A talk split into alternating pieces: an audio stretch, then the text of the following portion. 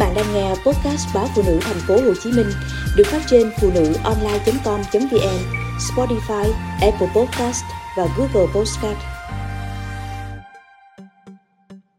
Trẻ ích kỷ có cần can thiệp trị liệu tâm lý? Khi trẻ có biểu hiện của sự ích kỷ, nếu không được can thiệp để điều chỉnh kịp thời, thì lúc lớn lên sẽ dễ phát triển lệch lạc về tâm lý, có khuynh hướng bạo lực và khó hòa nhập cộng đồng. Khi con còn nhỏ, thích sở hữu nhiều đồ chơi hoặc tham ăn, đa số phụ huynh coi đó là sự phát triển tâm lý tự nhiên của trẻ. Kể từ đó, mỗi lần trẻ đòi hỏi gì, cha mẹ đều chiều theo, nhanh chóng cho qua bằng câu cửa miệng. Kệ đi, trẻ con mà. Ở độ tuổi thanh thiếu niên, trẻ vẫn quen được đáp ứng mọi yêu cầu như thế. Nếu không được như ý, sẽ phản ứng bằng thái độ hàng học với cha mẹ và mọi người. Khi cha mẹ nhận ra con mình ích kỷ, thì đã muộn màng. Nhưng cách trẻ đã được hình thành sẽ rất khó thay đổi. Tình huống hiện tại của chị Thùy Dương, 45 tuổi ngụ huyện Nhà Bè, thành phố Hồ Chí Minh là một trong số đó. Vợ chồng chị Dương mãi mới sinh được con trai nên cưng chiều con từ nhỏ.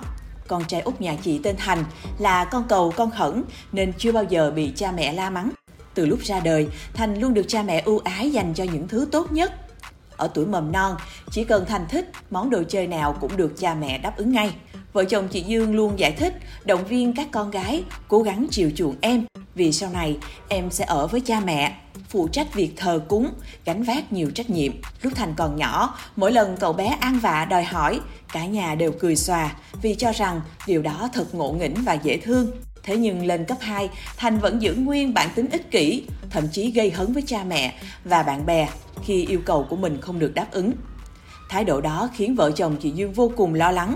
Mẹ Thành còn thường xuyên bị cô giáo mắng vốn về việc em tranh giành và đánh bạn. Khi cô giáo phân công làm bài tập nhóm ở lớp, Thành tỏ thái độ bất hợp tác vì không được chọn đúng phần việc mà mình mong muốn. Những trường hợp như Thành không hề hiếm. Tiến sĩ bác sĩ Đinh Hạc, trưởng khoa tâm lý bệnh viện Nhi đồng 1 thành phố Hồ Chí Minh, ngày nào cũng phải tiếp nhận từ 2 đến 3 ca trị liệu do có biểu hiện ích kỷ, gây ảnh hưởng nghiêm trọng tới sự hòa nhập. Theo bác sĩ Thạc, phụ huynh cần phân biệt rõ thế nào là đòi hỏi ngô nghê theo diễn biến tâm lý tự nhiên và thế nào là biểu hiện ích kỷ. Trong quá trình phát triển tâm sinh lý của một đứa trẻ, khởi đầu các bé sẽ có tính duy kỷ. Tính duy kỷ nghĩa là trẻ muốn sở hữu bất cứ đồ vật nào yêu thích. Đơn cử như một món đồ chơi được đưa cho, trẻ liền mặc định đó là của mình và không cho ai đụng vào. Tính duy kỷ gần giống với ích kỷ, khác ở chỗ đứa trẻ còn quá nhỏ, chưa có nhận thức đúng sai. Từ lúc trẻ 2 đến 3 tuổi, cha mẹ cần có phương pháp giáo dục khi con có biểu hiện của tính duy kỷ. Chẳng hạn nếu con đòi món đồ chơi không phải của mình, cha mẹ sẽ không đáp ứng.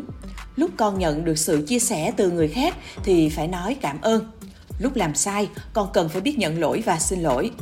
Trong giai đoạn đầu đời của trẻ, gia đình thường mắc sai lầm, coi tính duy kỷ của con là sự ngộ nghĩnh, xuề xòa bỏ qua với quan niệm không sao đâu, trẻ con mà.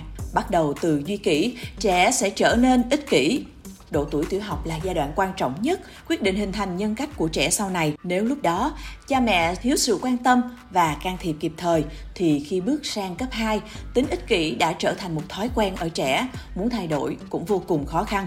Một đứa trẻ ích kỷ lớn lên rất dễ bị rối loạn nhân cách, trở nên ngang ngược hay cãi vã, gây hấn, có xu hướng dùng bạo lực để giải quyết vấn đề. Đứa trẻ đó sau này có nguy cơ bạo hành bạn bè và người thân nếu yêu cầu của mình không được thỏa mãn những đứa trẻ ích kỷ rất dễ gây ra bạo lực học đường. Bên cạnh rối loạn nhân cách, tính ích kỷ còn làm cho trẻ bị rối loạn hành vi, không cư xử theo chuẩn mực, cự cãi với giáo viên, cha mẹ, khó tiếp thu khi được dạy dỗ. Hậu quả cuối cùng là trẻ ích kỷ rất khó hòa nhập cộng đồng, bị mọi người xa lánh và cô lập. Muốn vòng tránh tính ích kỷ nơi trẻ, trước tiên cha mẹ phải làm gương.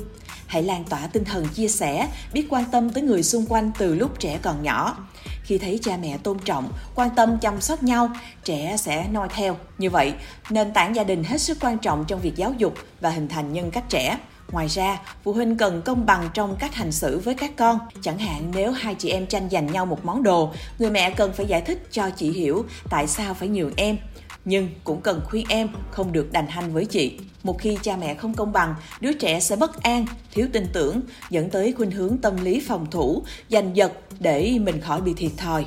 Ngoài ra, cha mẹ cần luôn nhớ và hành động theo phương châm chỉ cho con cái thứ cần chứ không cho con cái thứ mà con muốn.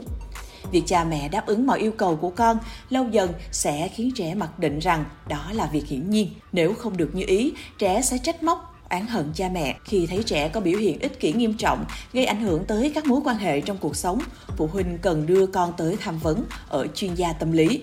Lúc đó bác sĩ chuyên gia tâm lý sẽ có các phương pháp điều trị thích hợp với từng trẻ để đạt được hiệu quả cao nhất. Tuy nhiên, muốn đạt được kết quả điều trị tốt, quan trọng nhất vẫn là sự phối hợp từ phụ huynh và gia đình bệnh nhi. Thực tế cho thấy nhiều phụ huynh đã tự ái vì nghe bác sĩ nói con mình bất bình thường. Họ có khuynh hướng phản ứng và luôn cho rằng mình đang giáo dục nuôi dạy con rất tốt, đứa trẻ hoàn toàn bình thường và rất ngoan. Với những trường hợp như vậy, phụ huynh quá gay gắt, bác sĩ chỉ có thể tập trung trị liệu cho đứa trẻ và đây cũng chỉ là cách giải quyết phần ngọn.